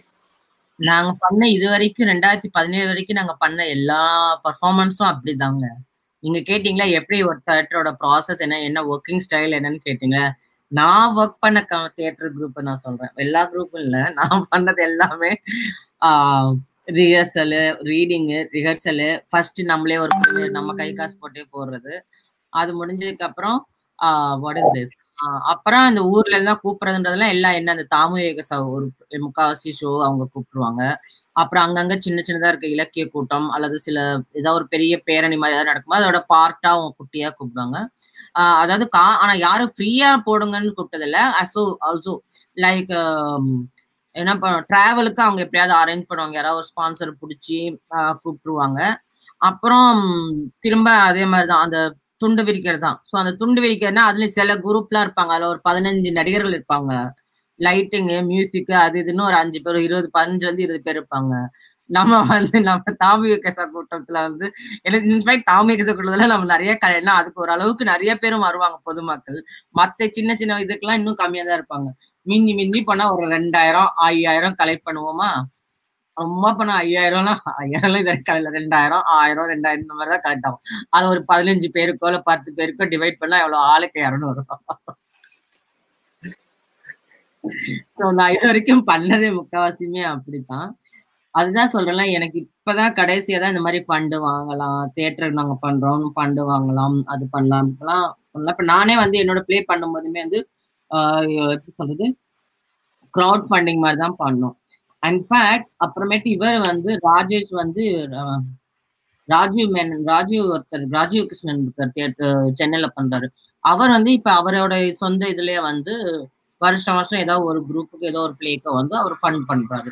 ஏதோ some some kind of scholarship that is starting so அது ஒரு நல்ல விஷயம். அந்த மாதிரி சில பொதுவான குரூப் க்ரௌட் ஃபண்டிங் மாதிரியோ அல்லது யாரோ ஒன்று ரெண்டு பேர் கொடுக்கறத வச்சுதான். அதர்வைஸ் இப்போ சமீபத்துல நிறைய பிரச்சனைகள் அதாவது இந்த கடந்த சில வருடங்களா நம்ம வந்து நிறைய அரசியல் ரீதியா இந்த மாதிரி நிறைய பிரச்சனைகளை வந்துட்டு நம்ம பாத்துக்கிட்டு இருக்கோம். ஃபார் எக்ஸாம்பிள் இப்ப சமீபத்துல சொல்லணும்னா நீட் மாதிரியான விஷயங்கள்லாம் நடந்துகிட்டு இருக்கு. ஸோ இந்த மாதிரியான சமயங்கள்ல இந்த பிரச்சனைகளை வந்து நான் மக்கள் கிட்ட கொண்டு சேர்க்கறதுல நாடகங்களோட பங்களிப்பு அதாவது அது ஒரு கலையோட பங்களிப்பு அப்படின்ற மாதிரி ஏதாவது இருக்கும் அப்படின்னு நினைக்கிறீங்களா நீங்க? கண்டிப்பா இருக்கு. இப்ப நீட்டுன்னு இல்ல எப்பவுமே அல்லா போல் காலத்துல இருந்தே வந்து அதுதான் சொல்றேன். பட் அது வீதி நாடகங்கள் வந்து ரொம்ப வீட்டு வாசல்ல போய் அதுவும் அடிப்படையான மக்கள்கிட்ட உண்மையான வாக்காளர் நிஜ வாக்காளர் யதார்த்தமான வாக்காளர்கள் வீட்டுக்கிட்ட போய் பர்ஃபார்ம் பண்றவங்க நிறைய பேர் இருக்காங்க. வீதி நாடகங்கள் எல்லா பிரச்சனையும் போதும். அப்புறம் இப்ப சில இது வந்து பாத்தீங்கன்னா நாங்க பண்ணி சென்னையில நான் தமிழ்நாட்டுல இருந்தப்ப நாங்க பண்ண இந்த குரூப் எல்லாம் பாத்தீங்கன்னா கிட்டத்தட்ட அந்த மாதிரி தான் பண்ணிட்டு இருப்போம் பட் கொஞ்சம் இன்னும் நாங்க வந்து ஒரு மாதிரி மேடை நாடகம் மாதிரி தான் பண்ணிட்டு இருப்போம் வீதி நாடகம் மாதிரி இல்லாம. பட் எப்பவுமே எங்க இதுல இருக்கும். பட் பொதுவாவே வந்து ஜென்ரலாவே பாத்தீங்கன்னா அந்த ஈவன் ஸ்டாண்டப் காமெடியன்ஸ் கூட இப்பெல்லாம் சின்ன சின்ன விஷயங்களை வந்து பொலிட்டிக்கலாவோ ஏ பொலிட்டிக்கலாவோ அல்லது அப்படியே ஆன்டி பொலிட்டிக்கலா கூட பட் சம்ஹவ் அந்த கரண்ட் இஷ்யூ யூஸ் பண்றதுன்றது ஒரு இது ட்ரெண்ட் தான். It's it's basically trendy thing to do அந்த மாதிரி பண்ணுவோம். பட் எப்பவுமே எனக்கு தெரிஞ்சு என்னோட எக்ஸ்பீரியன்ஸ்ல எனக்கு தெரிஞ்சு நாடகமும் ஓவியமும் எப்பவுமே அல்லது கவிதை எழுத்து இந்த வடிவம் இந்த கலை வடிவங்கள் எப்பவுமே வந்து மக்கள் பிரச்சனையை தொடர்ந்து பேசிட்டு தான் இருக்குன்னு நான் சொல்லுவேன் எல்லாரும் கிடையாது பட் அந்த இது இருக்க எல்லாருமே பண்றோம். ஸ்மைலி நீங்க லண்டன்ல கொஞ்ச நாள் படிச்சுட்டு இருந்தீங்க. அந்த நீங்க லண்டன்ல அந்த படிச்ச அந்த அனுபவங்கள் பத்தி ஷேர் பண்ண முடியுங்களா? ஆக்சுவலி நமக்கு வந்து எப்பவுமே ஒரு ஆள்கிட்ட ஒர்க் பண்ணிட்டு அப்புறம் அடுத்த ஆள்கிட்ட போகும்போது நம்ம எப்பவுமே வளர்ந்து எப்பவுமே நம்ம வந்து ஓ நான் ஓ நான் இப்ப ஓ ஓ அப்படின்னு நினைச்சிட்டே இருப்போம்ல. ஸோ அப்படிதான் நான் லண்டன் போனப்ப நினைச்சேன். பட் ஆக்சுவலி அங்கே போய் நான் நிறைய விஷயங்கள் உண்மையிலேயே ரொம்ப ரொம்ப டெக்னிக்கலா தியேட்டர் தொடர்பா அது அங்கதான் போய் நான் வந்து ஃபர்ஸ்ட் டைமா டிவைஸ் டிவைசிங் ஒரு டெக்னா டெக்னிக்கே படித்தோம் அதாவது இம்ப்ராவ்னு சொல்லுவாங்க. அதாவது ஸ்கிரிப்ட்னு ஒன்று இல்லாம ஒரு விஷயத்த பத்தி எடுத்துட்டு அதை நம்மளா வந்து ஒரு இதுவா சீனா கிரியேட் பண்ணி கிரியேட் பண்ணி அதுல இருந்து ஸ்கிரிப்டை உருவாக்குறது. ஆஹ் அப்படி பண்ண பிள்ளை தான் எங்க பிளே எங்க கலர் ஆஃப் ட்ரான்ஸும் அப்படி பண்ண பிளே தான். ஸோ அந்த மாதிரி டெக்னிக் அங்கே கற்றுக்கிட்டேன் எனக்கு ஆக்சுவலி கிளவுனிங் கற்றுக்கணும் ரெட் நோஸ் வச்சு கிளவுனு ஹாஸ்பிட்டல் கிளவுன் இதை ரொம்ப ப்ரொஃபஷனலாக கற்றுக்கணும் தான் நான் ட்ரை பண்ணேன். அதுக்கான கரெக்டான இது எனக்கு அமையலை. இதில் வந்து நான் அதுக்கான ஒரு சின்ன போர்ஷனும் இருந்தது. பட் பேசிக்கலி ஃபிசிக்கலி வந்து ஒரு எக்ஸ்பிரஷன் எப்படி பண்ணுறது ஃபிசிக்கல் அண்ட் டிவைஸ் தான் அங்கே அங்கே நாங்கள் முக்கியமாக படித்தது அதை தாண்டி அஃப்கோர்ஸ் லண்டனில் இருந்த அந்த ஒரு ஆறு மாதம் கழிச்சு ஆறு மாதம் வந்து யாரும் நம்மளை இந்த வெறிக்க வெறிக்க பார்க்கறது ஜட்மெண்டலான பாக்குறது இருக்குல்ல? ட்ரெயின்ல போறப்ப ஆ பாரா அப்படின்றது அந்த கமெண்ட் பாஸ் பண்றது இருக்குல்ல? டீஜின்லாம் இல்ல ஒரு பெண்ணாவோ இல்ல ஒரு எதுவாவே வந்து உங்களை பத்தி உங்க கலரோ எதுவுமே உங்களை வந்து அங்க ஆக்சுவலி காமெண்ட் பண்ணாம அல்லது அந்த மாதிரியான ஒரு சுச்சுவேஷன்லயே போகாம உண்மையிலேயே சுதந்திரமா நான் இந்த ஒரு சிக்ஸ் மந்த்ஸ் உண்மையிலேயே நல்லா இருந்தேன். அது முடிஞ்சு எனக்கு சென்னை வந்ததுக்கப்புறம் ஆக்சுவலி எனக்கு பெரிய கல்ச்சரல் ஷாக் உண்மையிலே அங்க இருந்துட்டு இங்க வந்ததுக்கு அப்புறம் அது சொன்னா எல்லாம் சிரிப்பாங்க. அது ஏன்னு எனக்கு இல்ல பட் இட்ஸ் இஸ் ட்ரூ எனக்கு இங்க வந்தது உண்மையிலே எனக்கு கல்ச்சுரல் ஷாக்கா தான் அப்ப இருந்துச்சு அது முடிச்சுட்டு. ஏன்னா ஏர்போர்ட்ல இறங்கின உடனே எல்லாருமே என்ன பாக்குற மாதிரி எனக்கு ஃபீலிங் இருந்தது. And then it was so hot and all that I mean நிறைய கத்துட்டேன். அப்புறம் நம்ம கிளியரா ஆட்களுமே நாங்க நிறைய பார்த்தேன். எவ்வளவு பேர் அங்க பர்ஃபார்மன்ஸ் அவ்வளவு பண்றாங்க. சின்ன சின்ன விஷயங்களை. நம்ம வாழ்க்கையில நம்மள்ட்ட இருக்கிற விஷயங்கள் நம்ம கதைனா ஏதோ ஒரு பெரிய சோகத்தையோ இல்லை ஒரு பெரிய இதே தான் வைக்கணும் இல்லாம நம்ம வாழ்க்கையில இருக்க நம்ம செய்யற தவறுகளை சின்ன சின்ன கொண்டாட்டங்களை குட்டி குட்டி கான்வர்சேஷன் லைஃப்ல நடந்தது எல்லாத்தையுமே ஒரு ஒரு உரையாடலா ஒரு பர்ஃபார்மன்ஸா ஒரு போயமா ஒரு கவிதையா போயம்னா கவிதை ஐ மீன் ஸ்லாம் போய்ட்ரியா அல்லது ஒரு இன்ஸ்டாலேஷன் ஃபார்மா அல்லது ஒரு குட்டி கேப்ரே ஷோவா அப்படி எல்லா விதமும் அவ்வளோ பண்ணாங்க. ஸோ அது கொஞ்சம் தான் நான் பார்க்கறதுக்கு எனக்கு வாய்ப்பு எனக்கு கிடைச்சது. பட் பார்த்த வரைக்கும் சில சில ராயட்ஸ் சில நண்பர்கள் குயர் ஃப்ரெண்ட்ஸை பார்த்தது நமக்கு வந்து இந்த குயர்னாலே வந்து ஒன்று டிஜி இல்லைன்னா கேல் இந்த அளவுக்கு தான் இருக்கும். அது இல்லாம அதுல இருக்க இன்னும் வேற ஸ்பெக்ட்ரம் என்ன? அதுல இருக்க ஓப்பன்னஸ் நம்ம இன்னும் எவ்வளவு ஓப்பனா இருக்க வேண்டியிருக்கு? நம்ம இன்னும் எவ்வளவு கத்துக்க வேண்டியிருக்குது இனி ஆல் ஆஸ்பெக்ட் அதெல்லாம் நாங்க எனக்கு ஒரு நல்ல நல்ல ஒரு எக்ஸ்பீரியன்ஸ் இருந்தது. எனக்கு தெரிஞ்சு நம்ம ஆர்டிஸ்ட்டுங்கன்னு சொல்லி இருக்கவங்க இந்த மாதிரி அவங்க கிரீஷ் மாதிரி ஆட்கள் எல்லாமே என்ன கேட்டால் ரொம்ப டிராவல் பண்ணணும் தான் சொல்லுவேன். இந்த யூரோப்பியன் கண்ட்ரீஸ்க்குலாம் டிராவல் பண்ணணும் படிக்கணும்னு தான் நான் எப்பவுமே எல்லாருக்குமே சொல்லுவேன். அங்க நான் போயிட்டு வந்ததுல இருந்தே. So it has it has to be done something அப்படின்னு சொல்லுவேன். It, it on the whole it was a really beautiful experience. It was a big eye opener for me புரியுது. ஆஹ் இப்ப நீங்க வந்து பன்மை தியேட்டர் அப்படின்ற ஒரு இதை ஆரம்பிச்சிருந்தீங்க. அதை ஆரம்பிக்கிறதுக்கு பின்னாடி இருக்கிற அந்த ஸ்டோரி அதை எப்படி ஆரம்பிச்சீங்க அப்படின்றத பத்தி கொஞ்சம் எக்ஸ்பிளைன் பண்ண முடியுங்களா? Um, ஆக்சுவலி நான் சொன்னல லண்டன்ல நான் படிச்சப்ப கடைசியா நாங்க வந்து எல்லாருமே நாங்களாவே ஒரு பிளே ஒரு சின்னதா ஒரு இது போடணும் ஒரு பர்ஃபார்மன்ஸ் பண்ணணும். நிறைய பண்ணணும். அதுல வந்து ஒண்ணு வந்து யூனிக்கா நீங்க மட்டுமே பண்ணணும். தனியா சோலோ ஒண்ணு பண்ணணும். ஸோ அதுக்காக ஒரு எக்ஸசைஸ் வேற ஒரு பெரிய ப்ராசஸ்ல இருந்து வந்தது. ரொம்ப பியூட்டிஃபுல்லா இருந்தது. எப்படி ஒரு கதை நம்ம எங்கிருந்து கண்டுபிடிக்கலாம்? எப்படிலாம் பண்ணலான்றது ரொம்ப அழகா இருந்தது. வெறுமனே ஒரு களிமண்ணை வந்து கொடுத்துட்டு அதை கண்ணை மூடிட்டு அந்த களிமண்ணை தடவி அது நம்ம மைண்டுக்குள்ள என்ன மாதிரி ஒரு ஜேர்னியை கொடுக்குது? அப்படின்றத வச்சுட்டு அதுல இருந்து டிராயிங் மாதிரி பண்ணி அந்த டிராயிங் இதெல்லாம் வச்சு எக்ஸ்பீரியன்ஸ் வச்சு ஒரு பர்டிகுலரா இதுக்கு ஒரு எந்த மியூசிக் சரியா இருக்கும்னு யோசிச்சு இதெல்லாம் வச்சு உங்களுக்கு என்ன பீஸ் பண்ணணும் அப்படின்னு சொல்லி வரணும். இதெல்லாம் பண்ணது கேட்கும்போது இது எப்படி வேகா இருக்கும் ஆனா அதை எக்ஸ்பீரியன்ஸ் பண்ணும்போது I really got a beautiful piece call scars என்னோட உடம்புல என்னோட அந்த ஒரு டிரான்ஸ் எக்ஸ்பீரியன்ஸ்ல எனக்கு இருக்க தழும்புகளை பத்தின ஒரு கதை. நீங்க பார்த்து பார்த்துருக்கீங்க தானே கலர் ஆஃப் டான்ஸ் அதுல வரும். ஸோ. அது பண்ணதுக்கு அப்புறமே ஆகா சூப்பரா ஒண்ணு சிக்கிருச்சுடா இதை இந்தியா ஃபுல்லும் போடுறா பிரபலம் ஆகுறோம் அப்படின்னு டிசைட் பண்ணி தான் நான் வந்தேன். அப்படி வரும்போது அசீன் ஆல்சோ அங்க நான் வந்து கத்துக்கிட்ட வேற வேற விஷயங்கள் எப்படிலாம் பர்ஃபார்ம் பண்ணது அப்படி சின்ன சின்ன டூல்ஸ் எல்லாம் கத்துட்டோம் இல்லையா? ஸோ அதை கத்துக்கிட்டதான் எனக்கு வந்து இங்க வந்து எக்ஸ்பிரஸ் பண்ணணும் அது கொஞ்சம் அதை இன்னும் எக்ஸ்ப்ளோர் பண்ணணும் இங்க வந்து நாலு பேருக்கு அது இது பண்ணணும் அப்படின்றது. ரெண்டாவது நாங்க சொன்ன மாதிரி அங்க எப்படி நான் நிறைய இங்க குயர்னா எப்படி நம்ம அது குறிப்பா டிரான்ஸ்ஜெண்டர்னா இங்க பெக்கிங் அல்லது செக்ஸ் ஒர்க்ன்றதை தாண்டி என்ஜிஓ இவ்வளவுதான் இருக்குது இல்லையா? பட் அங்க வந்து அங்க பெக்கிங் கிடையாது. செக்ஸ் ஒர்க் ஓரளவு சில பேர் பண்றாங்க. பட் அதை தாண்டி முக்காவாசி பேர் எல்லாம் ஆர்டிஸ்டுங்களா தான் இருக்காங்க. In every different possible way முக்காவாசி பேர் ஆர்டிஸ்டா இருக்காங்க. பாடுறாங்க. ஒரு இன்ஸ்ட்ருமெண்ட் பண்றாங்க. இது எதுவுமே வந்து இந்த கொயர் அப்படின்ற ஒரு இதுக்குள்ள இல்லாம அதை தாண்டி ஆர்டிஸ்டா நிறைய பேர் இருக்காங்க. ஸோ அப்ப நம்ம ஆளுங்களும் நமக்கும் தெரியுது எல்லாரும் இந்த பாடுறதோ ஆடுறதோ ஏதோ ஒன்று பண்றது. எல்லாத்துலயும் ஒரு திறமை நிறைய பேர்ட்ட இருக்குதுல்ல? பட் அது வந்து எல்லாமே ஒரு ஹாபி மாதிரி போயிருது. ஸோ அதுக்கான ஒரு பெரிய பிளாட்ஃபார்மா அதுக்கான ஒரு மூமெண்டாக கொண்டு வரணும்னு நினைச்சுதான் பண்மைன்னு கொண்டு வந்தோம். அதுல வந்து நிறைய மூலமா வேற வேற எல்லாம் பிளான் பண்ணியிருந்தோம். அது மூலியமா வந்து ஒர்க் ஷாப் பண்ணணும் நிறைய இன்னும் ஆட்களை உருவாக்கணும் அப்படிலாம் நினைச்சிட்டு இருந்தோம். பட் ஃபர்ஸ்ட் நம்ம ஒரு பிளே பண்ணாதானே அது நம்ம ஒன்று பண்ணி அது ஃபர்ஸ்ட் அது ஒரு இது கொடுக்கணும் அப்படின்றதுக்கு தான் இது ஆரம்பிச்சோம். இப்போ நானும் கிளாடி ஜியோட கதை மூணு பேரோட செல்ஃப் இதையும் நாங்கள் இந்த டிவைஸ் பண்ணோம். ஒரு ஸ்கிரிப்ட்னு தனியாக எதுவும் இல்லாமல் ஒவ்வொருத்தவங்களோட கதையும் இது பண்ணணும். அப்போ நாங்க என்ன யோசிச்சோம்னா கலர் வந்து நம்ம பொதுவா வந்து டீச்சிங்கில் பத்தினாலே சின்ன வயசுல ஆணா இருந்து பெண்ணா மாறினது கோலம் பட்டது சமையல் பண்ணது அப்பா அம்மா அடிச்சு துன்புறுத்தினது வீட்டை விட்டு ஓடுறது பிச்சை எடுக்கிறது அப்புறம் எண்ட்ல வந்து ஒரு என்ஜிஓ சேர்ந்து இந்த நாட்டுக்காக உழைக்கிறது தியாகியா ஏ ஹோ ஜெய் ஹோ அப்படின்னு இருக்கும்ல ஸோ அதை தாண்டி நம்ம நெரட்டிவ்ஸ் நம்ம கதைகள் நம்ம லைஃப்ல நிறைய நுவான்சஸ் இருக்கு இல்லையா? சின்ன சின்ன விஷயங்கள் நம்ம காதல் தோல்வி அனுபவங்கள் அல்லது நம்மளோட ஒரு சின்ன எக்ஸ்பெக்டேஷன் இந்த இந்த லவ் நம்ம வா எங்க வாய்ஸ் வந்து எப்படி பிரச்சனையாகுது ஒரு இடத்துல ஒரு டாய்லெட்டுக்கு எல்லாம் போனோம்னாக்க அப்படின்னு. ஸோ இந்த மாதிரி நம்ம லைஃப்ல நமக்கு நடந்த நிறைய எக்ஸ்பீரியன்சஸ் இருக்கு இல்லையா? ஸோ அது எல்லாத்தையும் நான் ஒரு இதில் பத்திலாம் தான் பேசணும். இது மாதிரி நம்ம வந்து எப்பவுமே நம்ம கதையே சொல்றோம். நம்ம அண்ணன் அல்லது நம்ம அப்பா நம்மளை எப்படி பார்த்தாங்க? அவங்களுக்கு நம்ம நம்ம ஒரு டீஜின்றது எப்படி அவங்களுக்கு பா இதா இருந்திருக்கும்? ஸோ இது எல்லாத்தையும் நாங்க இதுவா பிளான் பண்ணி ஒரு ஒரு டிவைஸ் அப்புறம் சில தியேட்டர் டிவைசஸையும் நான் கொஞ்சம் யூஸ் பண்ணி அப்படியே கொண்டு வந்தோம். அது ஓரளவுக்கு நல்லாவும் போச்சு. நல்ல நல்ல ஒரு நல்ல ரெஸ்பாண்ட் ஆக்சுவலி அதுக்கு இருந்துச்சு.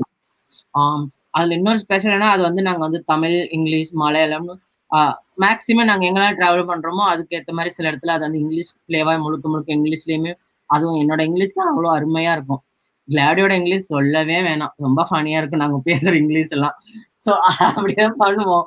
அப்புறம் என்னோட பர்டிகுலரா இப்ப நான் இங்க வந்ததுக்கு அப்புறம் என்னோட பீஸை இப்பயும் நான் பண்ணிருக்கேன். வேற ஒரு பிளேல தான். ஆனா என்னோட ஸ்டார் பீஸை மட்டும் நான் அதுல பண்றேன். இப்ப அதுல வந்து குறிப்பா அந்த கடைசியா வர ஆக்சுவலி நாங்க ஃபர்ஸ்ட் டைம் அது பண்ணும்போது அது வந்து டயலாக்கே இல்லாம தான் பண்ணோம். அதுக்கப்புறம் தான் டயலாக் சேர்த்தோம். சில விஷயங்கள் இன்னும் தெளிவா இருக்கணும் இப்ப பாத்தீங்கன்னா அதுல சில இப்பெல்லாம் நான் வந்து இங்க வந்ததுக்கு அப்புறம் நான் பிரெஞ்சு ஏரியால பர்ஃபார்ம் பண்ணும்போது பிரெஞ்சு பிரெஞ்சுல என் டயலாக்லாம் சொல்லுவேன். அப்புறம் ஜெர்மன் ஏரியால பண்ணும்போது ஜெர்மன்லயும் என் டைலாக் சொல்லுவேன். So like I like it like நாங்க வந்து ஓரளவு எங்க ஏன்னா எங்களோட கதை ரொம்ப சிம்பிளா தான் இருக்கும். அது ஒரு பெரிய இலக்கிய வடிவம்லாம் தேவையில்லை. உங்களுக்கு புரியணும். அவ்வளவுதான். அதுக்கு உங்க லாங்குவேஜ்ல பேச நாங்க ட்ரை பண்ணுவோம். ஆனா எந்த காலத்திலயும் நாங்க ஹிந்தில பேசினது இல்ல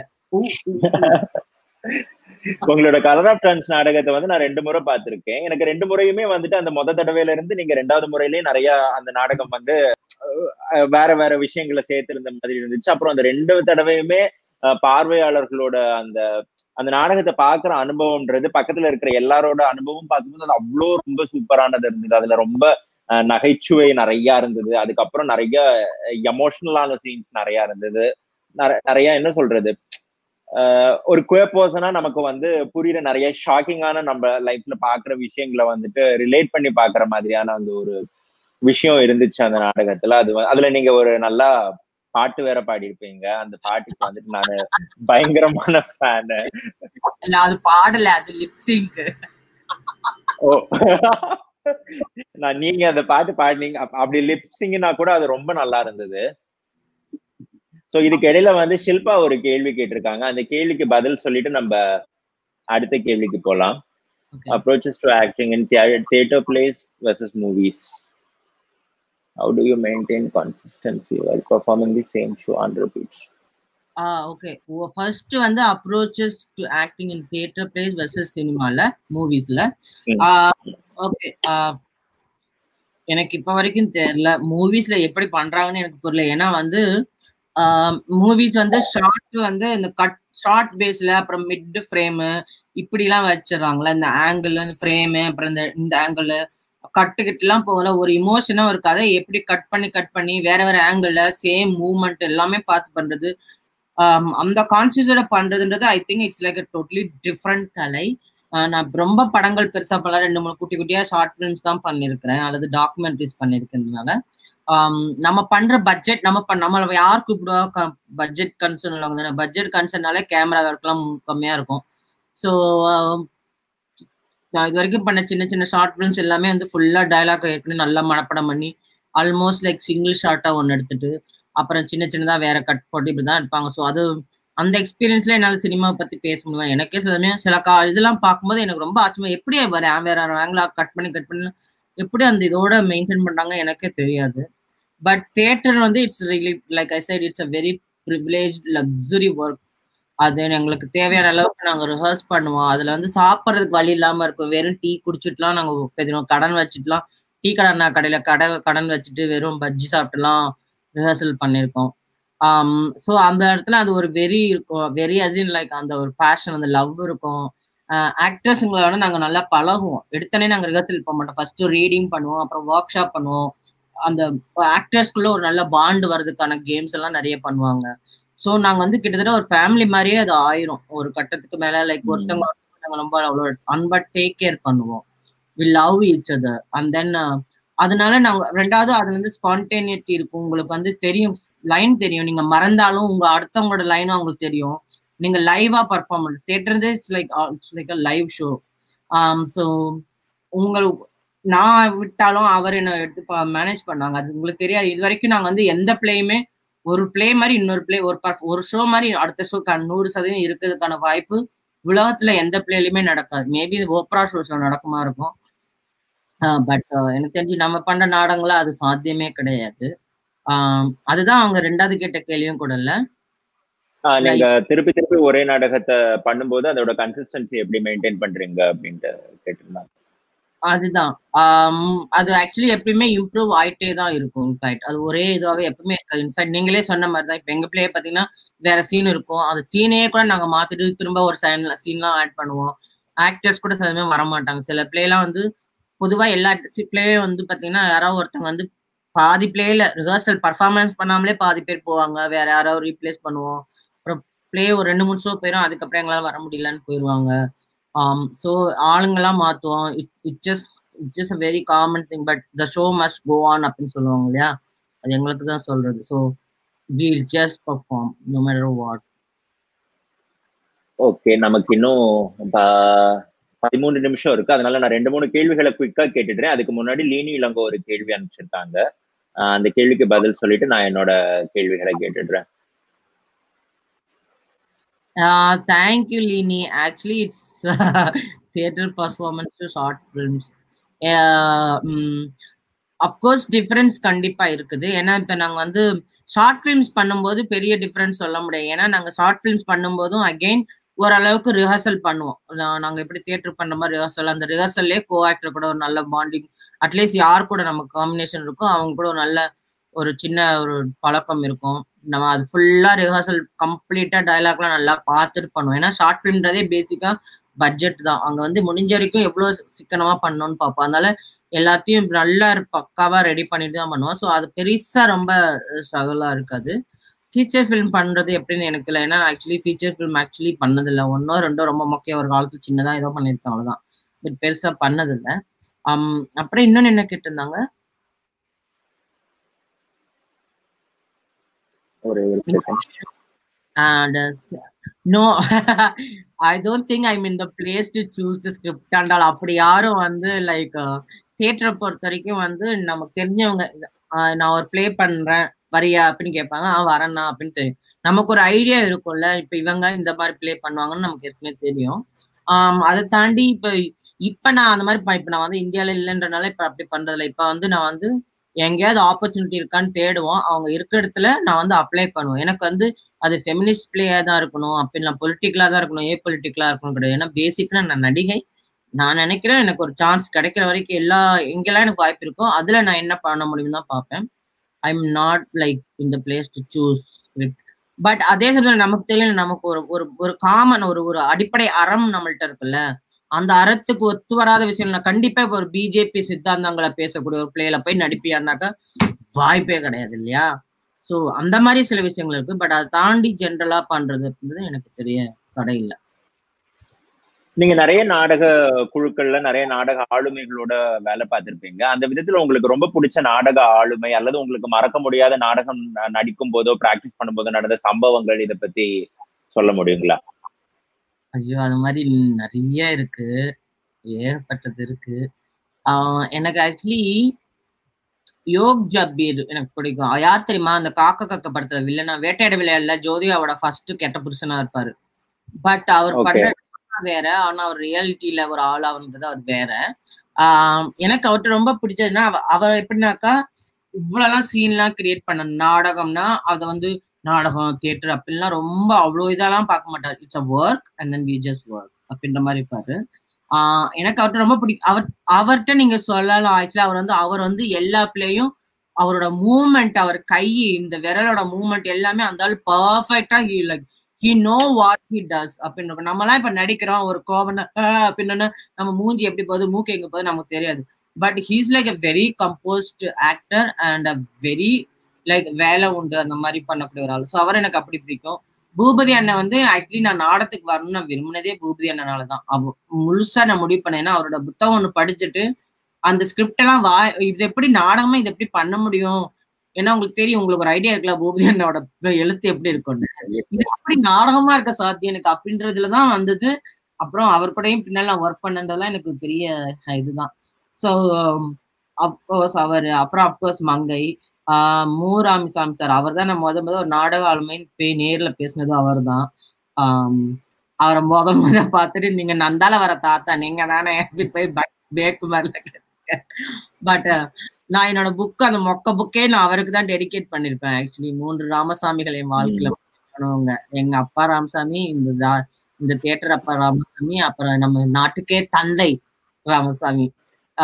ஸோ அவங்களுக்கு தான் டெடிகேட் பண்ணுவேன். ஸோ அவர் அப்கோர்ஸ் அப்புறம் it was really interesting Kumaran Valavan பாண்டிச்சேரியில் இருக்காரு. இந்தியன் ஆஸ்ட்ரம் வச்சிருக்காங்க. அவரோட ஒர்க்கிங் ஸ்டைல் அவர் வந்து யூரோப்பியன் தியேட்டர் பேக்ரவுண்டோட வந்திருக்க ஒரு ஆளுமை அவரும் அவர் அவர்கிட்ட ஆக்சுவலி நான் அவரோட பிளே அவர் ஒரு குரூப்ல இருந்திருக்கேன். அவர் பிளேல வந்து சின்னதா ஹெல்ப்பா பண்ணிருக்கேன் அவர் டிரெக்ட் பண்ணி நான் பெருசா நடிச்சேன்னு சொல்ல முடியாது. ஆனா அவர் எப்படி டிரெக்ட் பண்ணுவாருன்னு எனக்கு தெரியும். It was so beautiful is an amazing man oh God அதெல்லாம் தாண்டி எனக்கு ரொம்ப சித்து தான் சித்து நான் முன்னாடியே சொன்னிருப்பேன் நான் கடைசியா அவங்க கூட தான் சென்னையில பண்ணிட்டு வந்திருக்கேன். ஸோ அவங்க கூட ஒர்க் பண்ண experience I think I told you before so I don't think I have to repeat this but beautiful மூமெண்ட்ஸ்னாக்கா எல்லா இடத்துலையும் ஒவ்வொன்றும் இருக்குது. அதுல இந்த நேரத்துல நான் நினைவுக்கு வரத சொல்றேன்.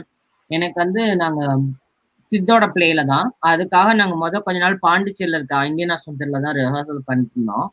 அப்ப அதுல வந்து நாங்க சும்மா டிவைஸ் பண்ணாங்க வந்து சும்மா டைரக்டர் இது இது ஒரு தீம் இதுல நீங்களா நாங்களா டெவலப் பண்ணணும்.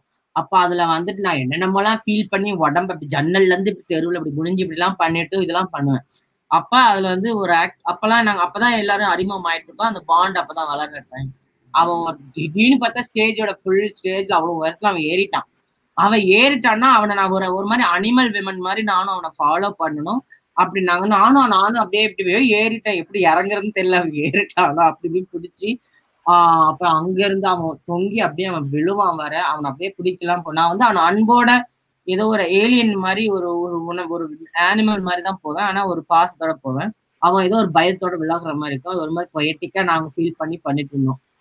பட் அதுல என்ன விஷயம் என்னன்னாக்கா ஐ திங்க் அந்த சீன் நாங்க அந்த மேல ஏறி நாங்க பண்ண ஒரு தடவை ஒரு ரெண்டு பேரும் கண்ணும் பண்ணும் பார்த்துட்டு இருக்குல்ல அது வந்து it's was like it's beautiful that I felt like நாங்க எப்பவுமே அதை we first met like ten days before but actually we first met here in this spot in this scene அப்படின்னு சொல்லுவோம்.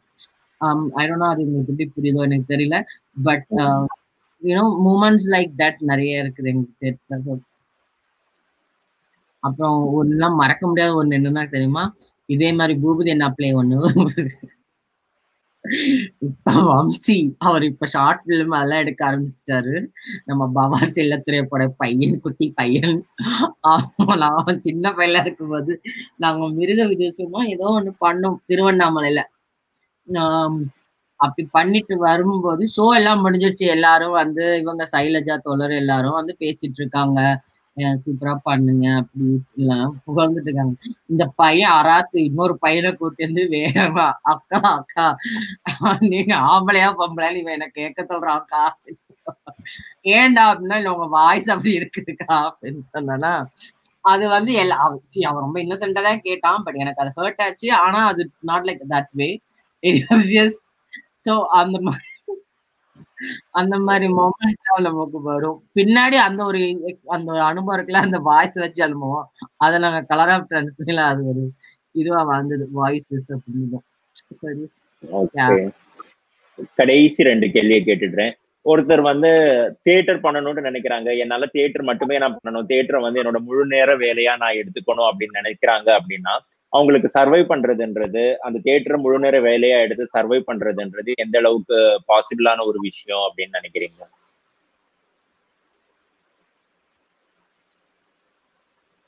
இந்த எக்ஸ்பிரஷனையே பதிலா எடுத்துக்கவா? யா என்னன்னாக்கா இப்ப எனக்கு எப்படின்னாக்கா எனக்கு எப்படி நான் அந்த டிஜின்ற அந்த ஐடென்டிட்டினாலே எனக்கு முதல் வேலை கிடைக்கிறது சிரமம் தான் ஓகேவா? அப்புறம் நாடகம் தான் நான் வந்து ஒரு கட்டத்துக்கு மேல முழுக்க முழுக்க அலையறதுனால எனக்கு பெருசா மத்த வேலை செய்ய முடியுமான்னு தெரியல அதனால நான் ஏதோ சிங்கி அடிச்சுட்டு ஊரை ஏமாத்திட்டு அப்பப்ப ஏதாவது ஒரு ப்ரோக்ராம் பண்ணி டொனேஷன் வாங்கிட்டு சம்பாதிச்சுட்டு தான் இல்லது எங்கேயாவது காலேஜ்ல ஸ்கூல்ல இதை பத்தி பேசுங்க அதை பத்தி பேசுங்க அப்படின்னு சொல்லி பேசி அதுக்கு அவங்க கொடுக்குற டிராவல் அலவன்ஸ் வச்சு தான் ஒப்பேத்திட்டு இருந்தோம். நான் வந்து பட் ஐ டோன்ட் நோ இப்போ நீங்கள் தமிழ் தேட்டர் பண்ண போகிறோம் அது இந்த மாதிரி எந்த நீங்கள் நாடகம் பண்றீங்கன்றத பொறுத்து இங்கிலீஷ் நாடகம் பண்ணாலுமே பெருசான்னு சொல்ல முடியாது. ஒரு ரெண்டு ஷோ நீங்கள் வந்து அந்த மெட்ராஸ் இதில் அந்த ஒன்று இருக்குது அந்த மியூசியம் தேட்டரில் ஒர்க் பண்ணலாம். அந்த மாதிரி ஏதோ ஒன்று ஒரு ஆடியன்ஸ் வருவாங்க அவ்வளோதான் but it doesn't like really ப்ரொஃபஷனாக எனக்கு தெரிஞ்சு. பட் இப்போ அது மாறுதுன்னு நினைக்கிறேன். இப்போ இந்த ஆண்டாள் அந்த இந்த லேடி ஆண்டாள் ஸ்கூலில் இவங்கெல்லாம் வந்து நிறைய ஃபெஸ்டிவல் பண்ணாங்க. ஹிந்து தேட்டர் ஃபெஸ்டிவல் அது மாதிரிலாம் பண்றாங்க. அது ஓரளவுக்கு அப்புறம் ஒரு கம்பெனிஸ் இருக்காங்க ஸ்டாண்ட் அப் காமெடிஸ் அந்த மாதிரி இல்லை இங்கிலீஷ் பிளே இல்லை ஜஸ்ட் லைக் லைக் கிட்டத்தட்ட ஸ்டாண்ட் அப் காமெடி தான் பிளேன்ற பேர்லயும் பண்ணிட்டு அப்படி இருக்கவங்க. ஸோ அப்படி பண்ணி ஓரளவுக்கு சர்வை வராங்கன்னா கூட and then they end up some one of the other will end up cinemas like இப்போ நான் சொன்ன மாதிரி தான் நிறைய ஆட்கள் இப்போ இங்கிலீஷ் பிளே பண்ணவங்க என்னன்னாக்கா மற்ற மொழிகள்லயும் பண்றாங்க. தமிழ் நாடகம் பண்ணவங்க தமிழ் படம் மட்டும் நடிக்கிறாங்க. இப்போ மேஜரா அப்படிதான். இவ தர்ஷனா ராஜேந்திரன் இப்ப இருக்கால இப்ப சீசுல நீங்க எல்லாரும் பாத்தீங்கல்ல அவ கூட எல்லாம் நான் இந்த யோக் ஜபி கூட நான் நடிச்சிருக்கேன். இப்ப எங்கன்னா நான் ஒர்க் பண்ண என்னோட பல ஆட்கள் வந்து இப்ப சில பேர் திடீர் திடீர்னு ஏதோ ஒரு படத்துல பார்க்கும்போது எனக்கு ரொம்ப ஷாக்கா இருக்கும். I mean in in very very beautiful way அந்த ரோஷன் மேத்யூ இருக்கார்ல அவர் வந்து நாங்க சொன்னல அரியான் மிஸ்க்குன்னு ஒருத்தவங்களோட ஒர்க் ஷாப்ல பண்ணும்போதுலாம் பார்த்துருக்கோம் and is really is there from there only is very amazing so yeah What was the question again? Ah survive பண்ண முடியாது ஐம் சாரி இன்ஃபேக்ட் எனக்கு தெரிஞ்சு ஒரு பொண்ணு அவன் வந்து பேரில் சொல்ல மாட்டேன். ஆனா சி அவளோட இதை நான் மதிக்கிறேன். ஆனா ஒரு தடவை வந்து என்ன கேட்டா அக்கா நான் அந்த மாதிரி என்னோட பிளே பார்த்துட்டு தான் உங்களை பார்த்து நான் உங்களை மாதிரியே வரணும்க்கா. நான் முழுக்க முழுக்க நான் நாடியே தான் பண்ண போறேன். நான் என்னோட பழைய குரூப் எல்லாம் விட்டுட்டு வரேன். நான் வந்து என்னோட வேலையெல்லாம் விட்டுட்டு வர போறேன்னு சொன்னேன். நான் சொன்னேன் தயவு செய்து வராத. அப்படியே நீ வரதுன்னா அது ஓயிச்சிட்டோம் என்னை கேட்டுனா என்னோட ரெக்கமெண்டேஷன் நீ வேலையை விட்டுலாம் நாடகம் பண்ண ஏதோ ஒரு நாடகம் ஒன்று ரெண்டு பண்றனா பண்ணு. வேலையை விடவே விடாத. லைக் இதுவே முழு நேரமா எடுத்துக்கான்னு சொன்னேன். அதுல இருந்து அந்த பொண்ணு இப்ப என்கிட்ட பேசுறதே குறைச்சிருச்சு. பட் ஆனா அவ சின்சியரா ஒர்க் பண்ணிட்டு தான் இருக்க நிறைய நாடகங்கள்ல. I mean I would not recommend you know like நான் ரெக்கமெண்ட் பண்ண மாட்டேன். அது வந்து கிடையாது. ஜஸ்ட் நாளைக்கு ஒரு பத்து வருஷம் கழிச்சு நான் அப்ப நல்லா தானே பண்ணேன் அப்ப சொல்ல வேண்டியதானே நான் வந்து அடுத்த கேள்வியை வச்சிருந்தது நாடகத்துக்கு வரணும்னு நினைக்கிறவங்களுக்கு நீங்க என்ன சொல்ல நினைக்கிறீங்க அப்படின்றதுதான் ஆனா நீங்க அதுக்கான பதிலையும் முந்தின கேள்வியிலே சொல்லிட்டதுனால நாம வந்து இதோட இந்த செஷனை முடிச்சுக்கலாம். ரொம்ப நன்றி ஸ்மைலி நீங்க நேரம் எடுத்து எங்களோட சேர்ந்து உங்களை வந்து முதல் நிகழ்வுல இருந்தே கூப்பிடணுன்றது எங்களோட பெரிய ஆசையில ஒண்ணு. உங்களால வர முடியாதுன்ற காரணத்தினாலதான் உங்களோட ஒரு புத்தகத்துல இருந்து முன்னுரையை நாங்க வாசிச்சு எங்களோட முதல் இலக்கிய விழாவை தொடங்கினோம். இன்னைக்கு வந்து அந்த ஆசை வந்து ஓரளவுக்கு நிறைவேறிடுச்சு அப்படின்றதுல வந்து எங்களுக்கு ரொம்ப ரொம்ப சந்தோஷம். ரொம்ப நன்றி ஸ்மைலி. நம்மளோட முதல் நிகழ்வு முதல் நாள் நிகழ்வு இப்போ இதோட முடியுது. நாம வந்து நாளைக்கு மறுபடி நாளைக்கு ஆறு மணிக்கு அடுத்த நிகழ்வு இரண்டாவது நாள் நிகழ்வு. நாளைக்கு ஆறு மணிக்கு தொடங்கும். இத்தனை நேரம் பொறுமையா பார்த்த எல்லாருக்கும் நன்றி. நீங்க நாளைக்கு நடக்க போற நிகழ்வுகளையும் கண்டிப்பா பாருங்க. Thank you thank you so much